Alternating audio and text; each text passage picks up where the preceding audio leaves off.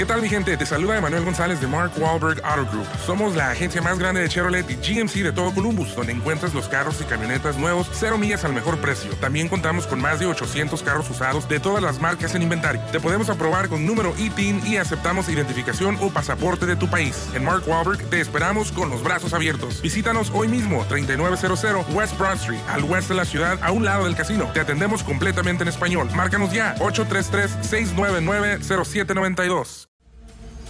Grupo Imagen presenta Autos en Imagen con Cristian Moreno. Hola, buenas tardes amigos de en Imagen, son las 4 de la tarde con 30 minutos y es tiempo de hablar de hablar de autos, de nuestra pasión, de lo que nos permite todos los días estar aquí con ustedes al aire. Día lluvioso, al menos esto en, la, en el sur de la Ciudad de México. Día complicado en las carreteras. El día de ayer, un caos como hace mucho no, no veía en la Ciudad de México. Pero por lo que entiendo, por lo que asumo, por lo que veo, esto no va a mejorar. ¿no? El caos vial está en todo su esplendor.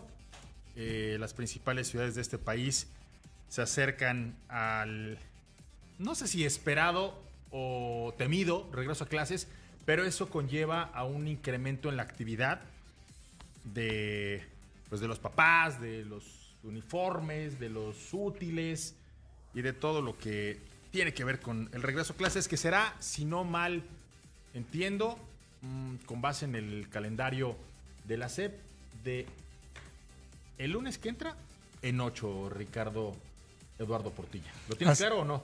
No tengo claro exactamente cuándo regresan los eh, niños, Es Pablito, los ¿no? El que estudiantes a tiene clase. Sí, pues él ya, ya. ¿Cuándo, Pablito? ¿Cuándo? Bueno, la vacación se, acuerda, se acaba el 28 de agosto. Y, pues, supongo que será el siguiente día, ¿no? No, pues la vacación se acaba en viernes o en domingo, no sé cómo están tus El calendarios. domingo. Sí, entonces. Pablito, tienes un hijo en cuadro de 29. honor, este, tiene que ir a cargar la bandera y no sabes cuándo entra. ¿No, vas a, ¿No lo vas a acompañar a sus primeros honores? No, ¿El sí, lunes claro. todavía hacen honores o no? De hecho, ya me va a tocar a mí este, acompañarlo todos los días. En lo que, Órale. mientras no me digas, ya me va a tocar a mí este, hacer honores. No, no, no. ¿Fuiste abanderado, Pablo, con lo, No. con lo nerd que eres? Fíjate que no, pero sí estuve pues casi desde todo segundo hasta sexto en la banda de guerra de la primaria donde yo estuve. Banda de guerra. Sí. O sea, ¿te gustaba hacer honores? Pues me gustaba tocar el tambor, que es la realidad. ¿Por, qué un hombre como Pablo al que uno le trata de acercar las respuestas correctas me sale como que no le gustaba hacer? La es que a mí, y debo reconocerlo, yo tuve la oportunidad y lo considero un privilegio de ir a hacer incluso servicio militar. Me encantó. Pero sí estuviste en la escolta, en la escuela. Pues me encantaría decir que no, pero sí, ¿no? No le, Lunes no le- Abanderado aparte. no le viene bien a mi actitud este rockera y disidente, pero la verdad es que sí, sí me tocó estar en la escolta. No, no recuerdo. Yo creo que alguna vez sí tuve que cargar la bandera. Este, lo hice en su momento con, con mucho orgullo, pero debo de confesar que a mí me encantaba eh, ser el, el sargento, el que daba las órdenes. Yo en algún 15 de septiembre ondeé la bandera ahí en una fiesta. ¿Cuenta como abanderado? No, no, no cuenta, no cuenta. Esas cosas es mejor que este, las mantengamos ahí. Lunes 28 de agosto regresan todos los niños a clases. Eh, pues sí, el lunes. Entonces, de cómo están las cosas, vamos eh, a coordinar cómo va a estar el asunto para los siguientes días. Así es que el tránsito se antoja que se mantenga en niveles poco, eh, no sé, no sé cómo Saludables. eh. poco digeribles, poco transitables, poco agradables, poco complicados. Creo que es la palabra Caóticos. Caóticos, es la que no quería decir, pero bueno. Un día como hoy, pero de 1977, murió una de las leyendas más grandes de la música. Y en este caso, viene a- a- al, al caso que, que hablemos de esto, porque se nos fue eh, Elvis Presley, ¿no? Un hombre que se relaciona con en imagen, no por otra cosa, sino por su amor, por su pasión, por su relación, por su vínculo con los autos. Era un auténtico amante de los autos, compraba de todos Y aunque mucha gente lo ubica muy bien con Corvette y con Cadillac, que eran sus pasiones, lo cierto es que pues eh, tuvo de todo y sin medida. Si hacemos un recuentito rápido, porque la gente luego dice que me extiendo mucho en las efemérides, creo que esta bien lo vale. Eh, pues sí, fueron los Cadillac los que dominaron su encanto, pero por ahí también Pablo tuvo un BMW. Recuerden que él fue un hombre que fue a Alemania a cumplir con, con su obligación con el servicio militar. Por ahí también tuvo un Continental de 1960. Yo recuerdo que cuando fuimos al auto show, fue en Nueva York, Pablo. Precisamente Lincoln tenía en su stand uno de los vehículos que le perteneció a Elvis Presley. Y más allá de esto, tenía absolutamente todos los documentos y la historia de cómo fue que compró este vehículo. ¿Tú te acuerdas de aquel auto show, Pablito? Fue en Nueva York donde lo vimos, ¿no? Sí, sí, creo que sí fue ahí. Eh, yo no tuve la oportunidad, pero sí mandaste material justamente de ese coche y, y espectacular, un modelo de la época. Sí, un, un Thunderbird también del 62, un Mercedes-Benz 600 del 63, un de Tomaso, este El que- baleado, que, tuvo una, una historia muy particular. Cuéntanosla, Pablo. Pues no estoy eh, inmerso, pero recuerdo que estaba. De repente Elvis tenía otros gustos también, y uno de ellos era las armas. Yo pensé que Eh, decía las mujeres y dije, no, Pablo, de ese no, por favor. No, no, no, Bueno, no. y, también. este, y- y estaba molesto, creo que tuvo alguna discusión con su chica o mujer en turno y sacó la pistola y como para vaciarse un poco, pues se la vació al de Tomaso, ¿no? Pero sí, Porque no arrancó, Pablo. Es, es- es la, es, la, es la realidad. es la historia, al menos así nos la cuenta, ¿no? El, el coraje. razón. Este auto está en el Museo Petersen del automóvil, con todo y los, los Sí, los balazos. Ahí se ven. Por si quieren dar una vuelta. ¿En qué color te gusta el Tomaso? A mí me- el Tomaso me, me encanta. Es un vehículo que, que sí, cada que lo veo, me voy y me tomo una selfie con ellos. El de, el de Elvis era nada más y nada menos que amarillo, del 71. Y fue protagonista pues de una de las historias, ¿no? Que, que encumbraron la personalidad, la actitud y la disidencia del señor Elvis Presley.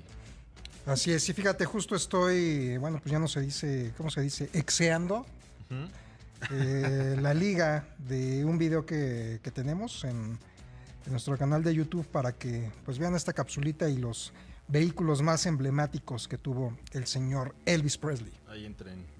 Ah, lo puedes poner, mi querido Eric Ramírez Dávila. Eh, ponnos la liga en. Pues en el arroba en imagen para que la gente vaya a ver este videito que preparamos a propósito de esta historia.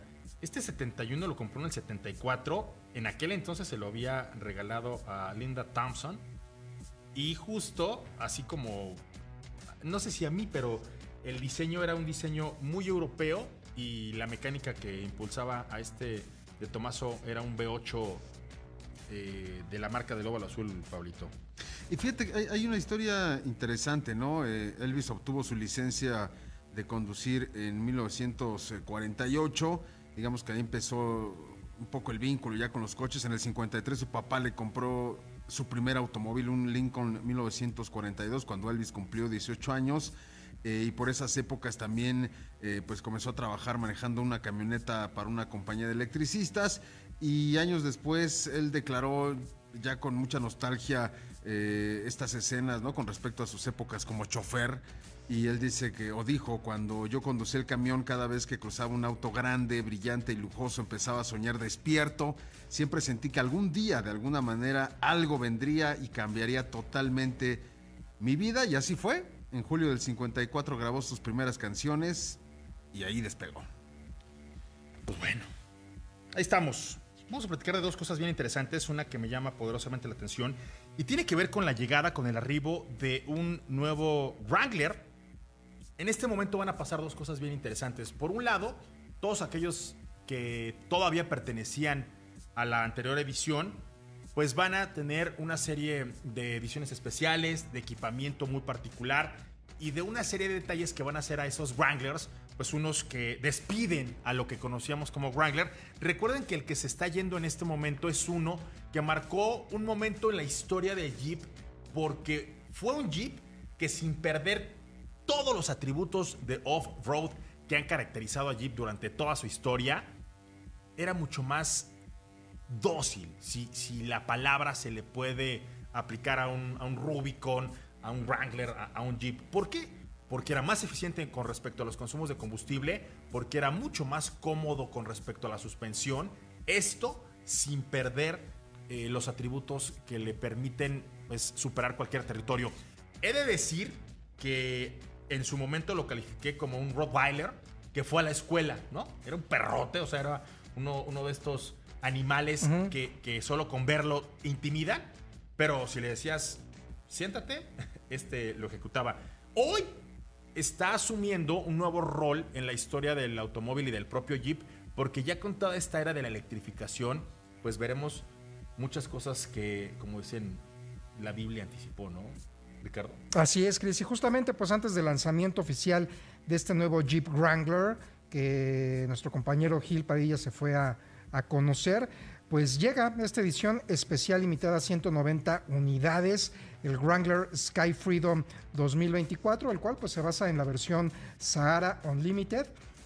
Y bueno, tiene un equipamiento, por ejemplo, un toldo eh, eléctrico, justamente este Sky Freedom, que simplemente con tocar un botón, pues eh, se abre en tan solo 20 segundos. Además, bueno, pues tener eh, rines de 18 pulgadas con diseño exclusivo, un nuevo diseño de parrilla, cámara off-road, estribos laterales, nueva antena, trail ready, parabrisas también gorila y algunos detalles más que hacen especial a esta edición, que como te decía, tan solo limitada a 190 unidades a un precio de 1.359.900 pesos.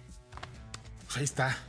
Nos queda un minutito, pero quiero anticipar antes de irnos a un corte que vamos a hablar acerca de la bonanza, vamos a hablar acerca de lo bien que le ha ido toda, a toda la región del Bajío en temas de manufactura. Un tema que les permite hoy ser la región de mayor bonanza, inclusive por encima del norte de nuestro país, aunque a muchos este, gobernadores no les va a encantar esto, lo cierto es que las cifras no mienten y que las estadísticas colocan justo a la región del Bajío como la que mayor producción automotriz tiene y que evidentemente pues la pone en un lugar privilegiado en la atracción de recursos. Vamos a un corte, regresamos. Estás en Autos en Imagen. Y bueno, vámonos con el tema eléctrico, pero antes dar salida justo al tema del cual les comentaba hace un momento, y es que justo eh, los datos que registra el INEGI en términos de la manufactura, que tiene que ver con los vehículos ligeros, todo el clúster automotriz que se ubica en la región del Bajío es hoy en día el más dinámico, no solamente de México, así es que todos aquellos que vivan por allá, todos aquellos que trabajen por allá, todos eh, pues los que de pronto estén vinculados o relacionados con la industria que incluye, por ejemplo, a, a Guanajuato, ¿no? todas las plantas de manufactura donde se hacen motores, donde se hacen eh, vehículos enteritos, pues están involucrados no únicamente para ser la región más dinámica de nuestro territorio, sino también de toda Latinoamérica, siendo el más productivo con datos acumulados de enero a julio del 2023 que reportan que las plantas automotrices del Bajío al día de hoy han acumulado un total de 1.022.605 vehículos ligeros. Y aquí viene otra vez esta reflexión de todo lo que esta bonanza que hay en Aguascalientes, en Guanajuato, en San Luis Potosí, en donde se fabrican los vehículos de BMW, pues toda una atracción de inversiones, toda una atracción eh, de manufactura, de mano de obra, de educación. Por ejemplo, hablando concretamente Pablo Alberto Monroy Castillo de lo que ha hecho el estado de Guanajuato en términos de producción, solito el estado de Guanajuato hoy ha acumulado un total de 457.236 vehículos. ¿Y por qué nos vamos a ir solamente con Guanajuato? Pues porque mucho se ha hablado, por ejemplo, de lo que está pasando en el norte, pero ni con todo lo que hacen en el norte logran superar este millón veintidós mil seiscientos cinco vehículos ligeros. Si los comparamos, las cifras del Bajío superan por más de 336 mil vehículos a las plantas ubicadas en el norte de nuestro territorio. Pues allá se han producido, en el norte, concretamente 685 mil vehículos en este periodo que mencionábamos, Pablo, que es enero a julio del 2023. Sí, y fíjate que las plantas eh, que acumulan, o, o la planta que acumula la mayor producción en la región es General Motors Silao, con 174.036 eh, unidades. Oye, Pablito, y fíjate que ahí General Motors solita tiene dos plantas. Es correcto. La de Silao y la de San Luis Potosí. Y esto también habla de toda la tradición, ¿no? Que tienen la manufactura de autos y cómo de alguna forma, pues los, los autos que ahí bien se hacen y las inversiones que se están atrayendo justo a esas plantas de manufactura, pues son parte de lo que estamos platicando acá. Una de las, una de las camionetas que evidentemente son, eh, pues no sé si dignas embajadoras, pero sí eh, un, referente a escala internacional, son por ejemplo las, las pick-up que se hacen allá en Silao. Dame la cifra, Pablo, de cuántos se hacen únicamente de este vehículo. Bueno, nada más de esta Pickup Silverado eh, doble cabina de Silao son casi 92 mil unidades de, este, de esta Pickup. Y también apuntar que en justo en el Bajío, en toda esta región, se producen 23 diferentes modelos de vehículos ligeros y más del 82% de la producción pues se, es exportada en su mayoría a Estados Unidos. Es correcto. Eh, también están plantas como, como la de Honda, ¿no? En donde se fabrica la HRB. Esta está ya en Celaya. Eh, pues una gran cantidad de autos eh, que, que al día de hoy pues hablan bien de lo que mejor sabemos ser los mexicanos, que es nada más y nada menos que autos. Ahí están las cifras. Felicidades a toda la gente involucrada en este, en este logro. Yo creo que deberíamos de tener un conteo como de medallas, Pablo, así como cuando van a los Juegos Olímpicos Sí. este, en este primer eh, ciclo Sí. de enero a julio, el Bajío se lleva la medalla de honor en la producción de vehículos ligeros en nuestro territorio, Ricardo. Un cuadro de honor por lo, Cuadro de honor. por lo pronto. ¿No? El que esté de acuerdo que levante la mano. sarcasmo, Ricardo. sarcasmo, sarcasmo, no, me- no me hagas tropezar. Vámonos con la información que tiene que ver. Y el día de hoy vamos a hablar. De pronto empezamos a escuchar términos hablando de eléctricos, Pablito. Y pues no lo entendemos. Lo, lo cierto es que no sabemos, por ejemplo, cuál sería la equivalencia a un caballo de fuerza que más o menos dominamos, ¿no? Sabemos que un vehículo con 700 caballos de fuerza, como los Hellcat, pues es un vehículo poderoso. Pero de pronto no sabemos en kilowatts cuánto equivaldría a eso. Y de eso iría el día de hoy nuestros mitos y realidades de los vehículos eléctricos. Pablo, ¿qué consideras tú, tú que sí sabes, un vehículo poderoso que esté impulsado por motores eléctricos? ¿Cuál ve- vehículo considero? Sí, o sea, diga, este es potente, así como Ah, no, bueno, a ver, vete. Ahí ya coincido con Portis, que es el, el Taycan. eh, y después el, el- el Audi eh, e-tron GT también es otro carrazo que, que no sabes la forma en que convierte la electricidad en, en movimiento. Es una maravilla. Claro. Esos dos, que son los, digamos, los referentes que he podido probar. Pero al final lo que ofrecen los coches eléctricos, pues es, es como un factor común, ¿no? La- el torque instantáneo y ese, esa, esa sensación de que te, de que te quedas eh, con la espalda pegada al- al respaldo del asiento es como un factor común, pero al final también, pues obviamente cómo se, cómo se digiere, ¿no? Esa electricidad que se convierte en movimiento y eso es también, pues, cada coche lo hace de diferente forma. Y antes de entrar a, a los términos, a los kilowatts hora, a los kilowatts, a la potencia, etcétera, eh, creo que valdría la pena partir, señor Moreno, del término de autonomía, que es el, el- tema más recurrente a la hora de eh, valorar un coche eléctrico. Eh, la autonomía está directamente relacionada con, con la capacidad de la batería, aunque también entran en juegos otros factores como, por ejemplo, la eficiencia del propulsor, la aerodinámica del vehículo, el, estilo de manejo de, de cada persona, la temperatura ambiente, etcétera. Son varios factores. Y esto nos lleva directamente a hablar de la capacidad de la batería.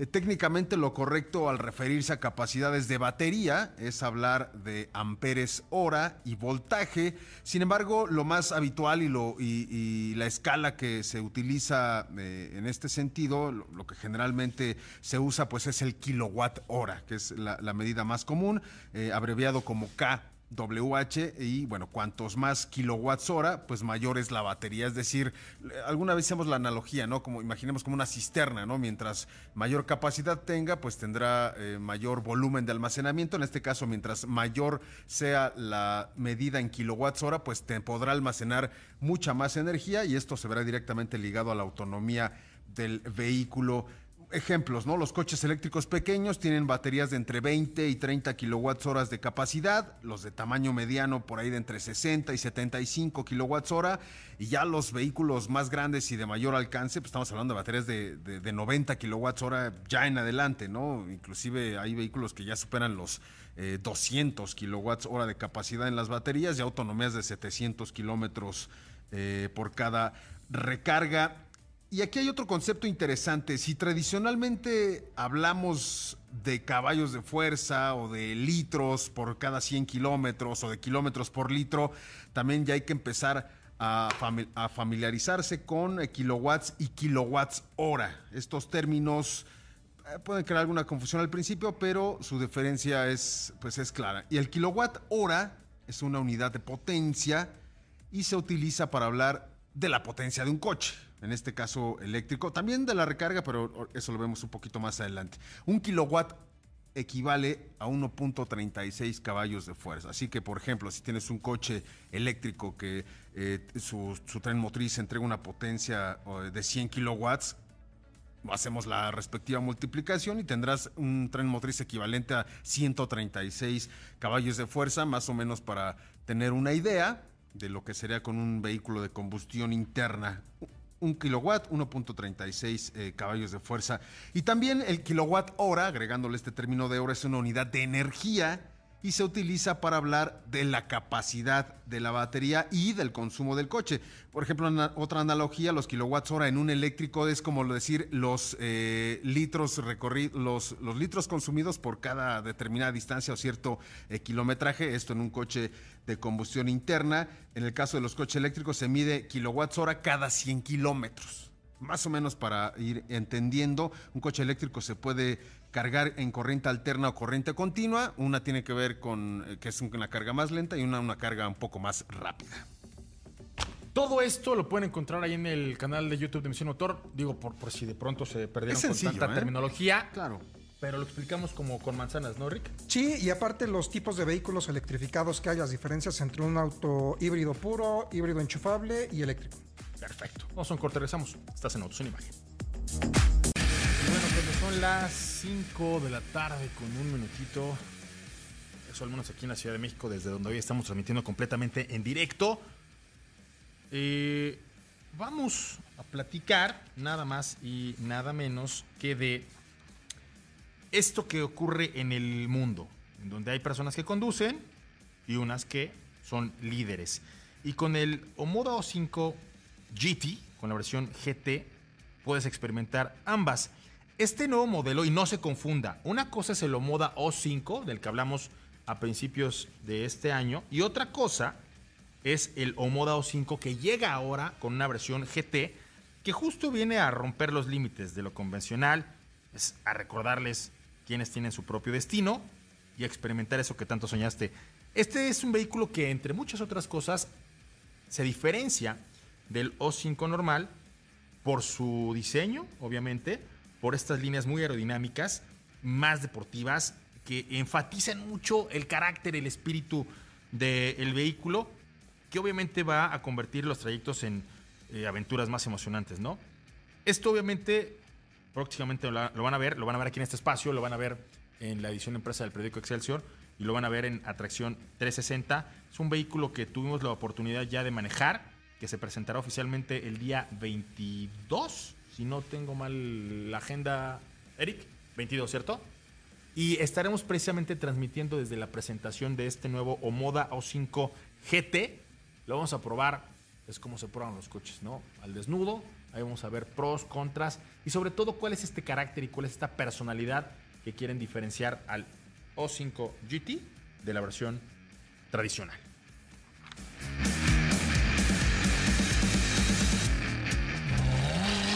Autos en imagen. Con Cristian Moreno.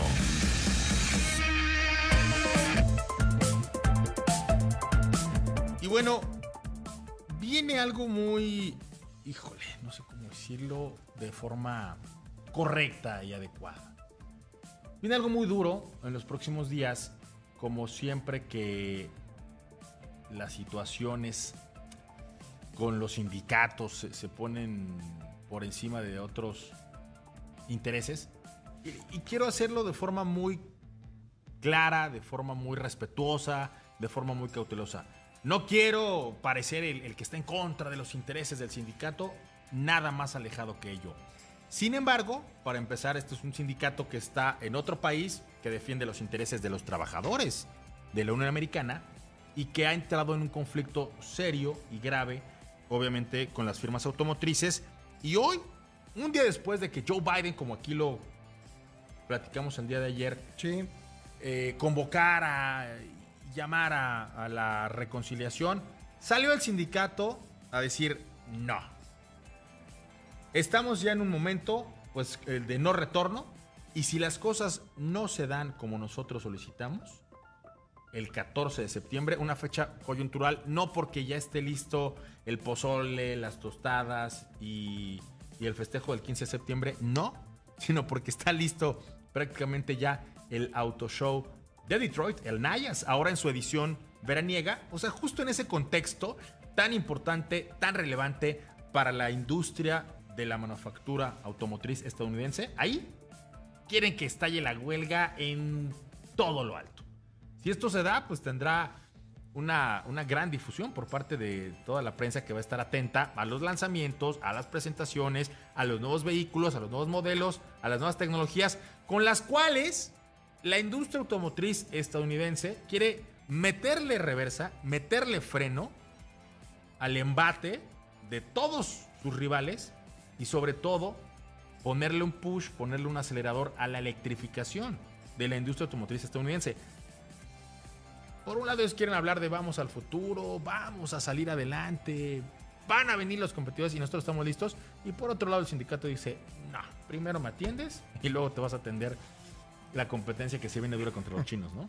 Sí, justamente el sindicato lo que reclama pues es una subida salarial que se vaya escalonando durante los próximos cuatro años hasta del 46% y evidentemente también pues otras peticiones como la inclusión del sindicato de los trabajadores de las plantas donde se van a estar produciendo baterías para los vehículos eléctricos. Lo que ellos argumentan es que prácticamente en la última década pues los beneficios en Norteamérica de las tres grandes compañías automotrices pues han sumado 250 billones de dólares y solo en la primera mitad de este año 21 mil millones de dólares. Así lo que, lo que argumenta el sindicato, pues que hay de dónde para que se pueda dar esta subida salarial. Y sí, como bien mencionas, pues prácticamente eh, United Auto Workers va a estar eh, comunicándole a sus 146 mil afiliados quienes van a, a, decidir si autorizan la huelga o si no. De autorizar la huelga, pues posiblemente comience por ahí del 14 de septiembre, que justamente es cuando concluye este pues convenio que tienen actualmente. ¿Coincidencia? No.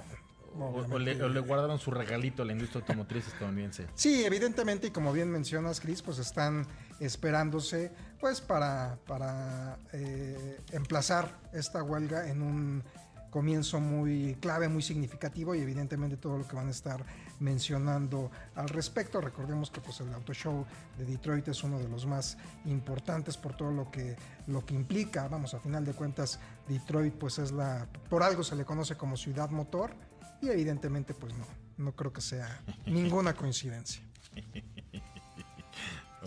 ok. Y, y, para que la gente de la UAW nos escuche y, y sepa contra quiénes se van a enfrentar, será mañana o pasado mañana, como decía la canción. Eh, CATL, que es uno de los mayores fabricantes de baterías para vehículos eléctricos, está presentando esta nueva tecnología a la que le llama Shenhe. Mi chino es malísimo. Shenhe. Sale bien, amigo. ¿Sí?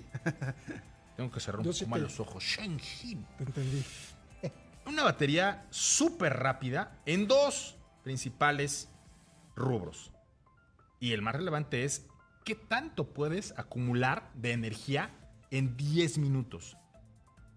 Con 10 minutos de recarga esta batería, lo que decías hace un ratito, Pablito, que hagan de cuenta que la batería es como la cisterna, el tinaco, eh, el tanque, la pileta, mm, llámenlo como ustedes quieran, el contenedor de energía. En 10 minutos le puedes cargar 400 kilómetros.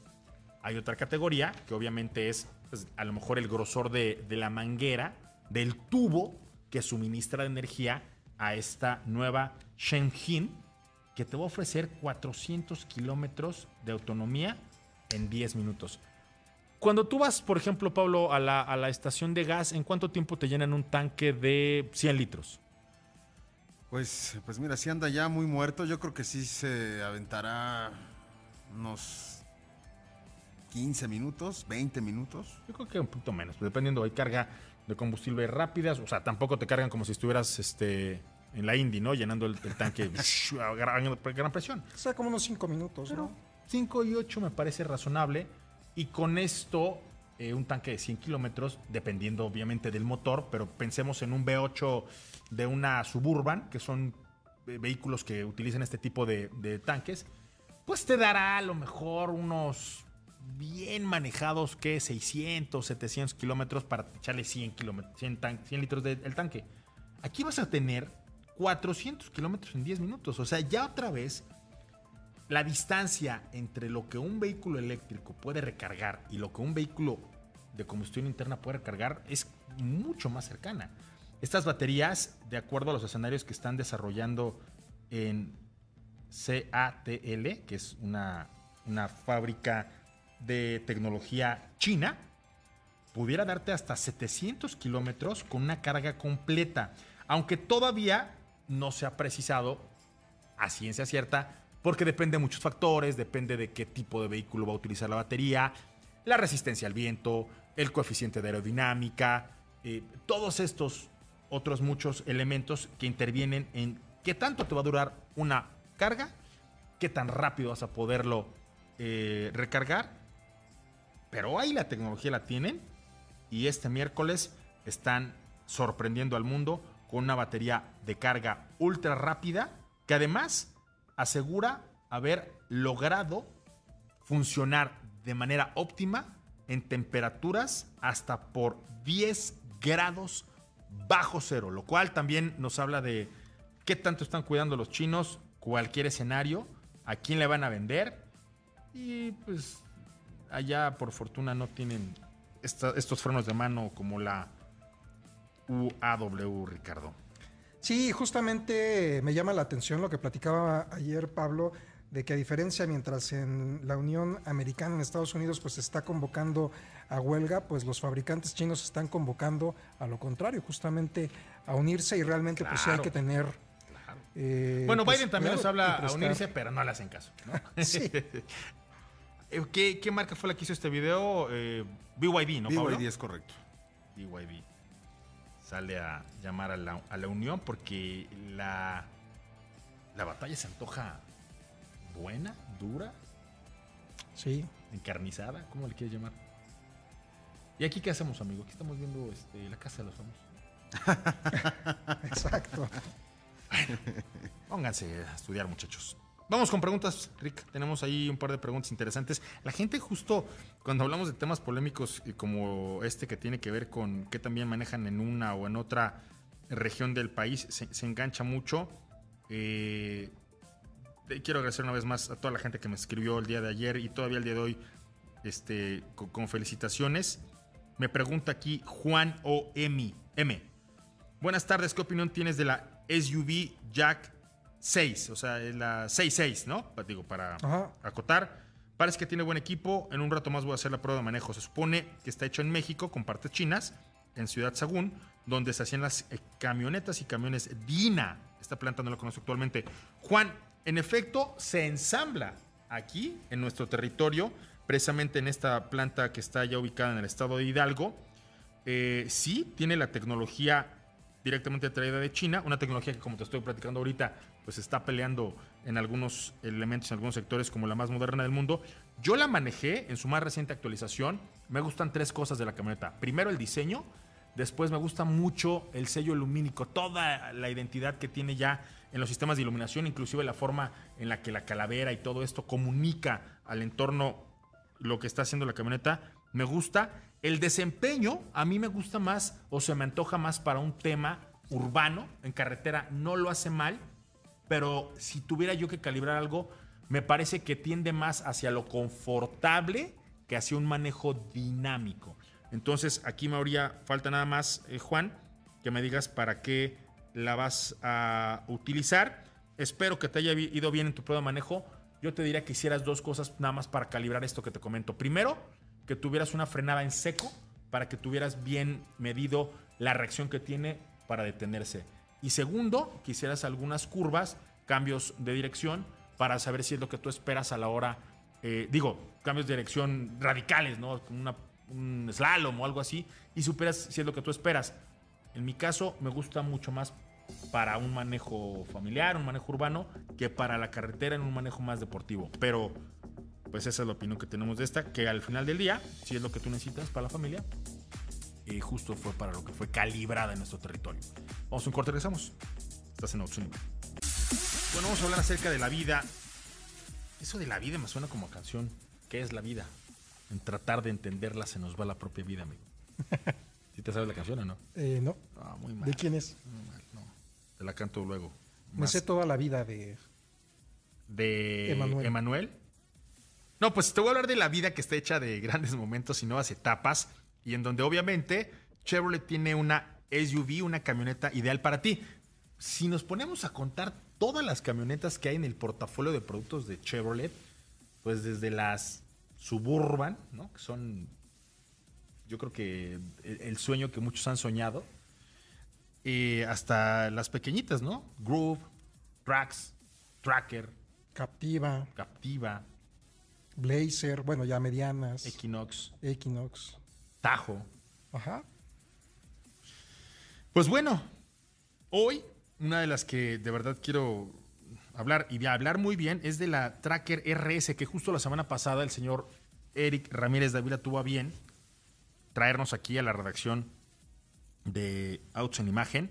Esta Tracker RS, entre muchas otras cosas, me, me gustó el, el toque que le dieron, el enfoque, eh, la, la ropita que le pusieron para proyectar un diseño más deportivo. La parrilla en color negro me, me encantó. Además, hacía un contraste muy particular. La carrocería bañada en pintura roja, Ajá. con algunas aplicaciones también en color rojo. Y el negro piano, que le daba como este toque de, de maldad.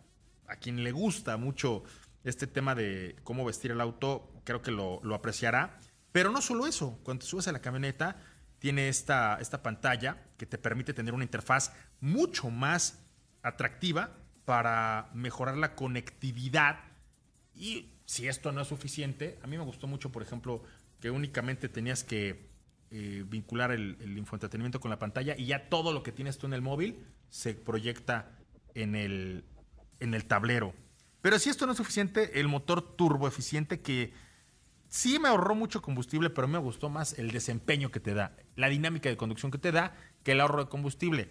Obviamente Pablo dirá lo contrario, a él le llaman este, el rey de la eficiencia, a mí no necesariamente, pero todo esto pues para todos los gustos te permite disfrutar cada trayecto al máximo. Pero pues qué mejor prueba que lo que ustedes hagan, conozcan la realidad superada con esta nueva Chevrolet Tracker RS.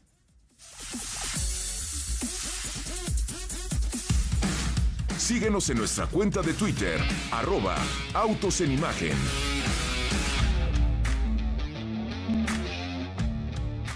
Vámonos con una entrevista que tenemos preparada, que justo el día de ayer fue a hacer mi amigo el señor Ricardo Eduardo Portilla en esta eh, presentación, doble presentación. Sí, la verdad que nada más para dar contexto, ayer Solar Ever eh, México, esta compañía de vehículos 100% eléctricos que llegó hace un año a México. ¿Te acuerdas que fuimos justamente a la presentación muy Claro. cerca aquí de, de Ciudad Imagen? Presentaba su vehículo, el INAT. Ayer bueno, nos hicieron la vida muy, muy difícil y el año pasado muy fácil. Ajá, sí. Porque el, el año pasado estuvo prácticamente aquí caminando, llegábamos a la presentación y ayer te hiciste dos horas en Dos la- horas hasta la zona en de la Santa Fe. furiosa Ciudad de México. Pero valió la pena, la verdad que valió la pena, propuestas muy interesantes. Ahorita hablamos de, la, de los productos que están presentando, pero fíjate que están llegando con eh, planes muy, muy ambiciosos, muy agresivos. Simplemente pues quieren eh, pues abarcar el 3% del market share de la industria automotriz en México, esto en cuatro años, no nada más de los vehículos eléctricos, sino también con, incluyendo a los vehículos de combustión, eh, eh, eh, vehículos de combustión, quieren proveer también pues toda una línea de autos eléctricos en los segmentos claves del mercado, así como construir también una red de recarga renovable, la más grande en México. Y justo de ello nos va a platicar Javier López, quien es el responsable de la mercadotecnia de CEP México. Vamos a escucharlo. Gracias a tu audiencia, gracias por la entrevista. Pues para nosotros es muy importante, es el ADN de SEB. SEB viene de una empresa matriz que se llama SolarEver, que es fabricante, constructora y distribuidora de paneles solares y un día entendió que nosotros como empresa que viene de la energía tenemos que generar este ciclo en general y qué, y qué más o qué mejor eh, ciclo puede ser que nada más, no nada más satisfacer la necesidad de tu hogar, sino también con tu electromovilidad.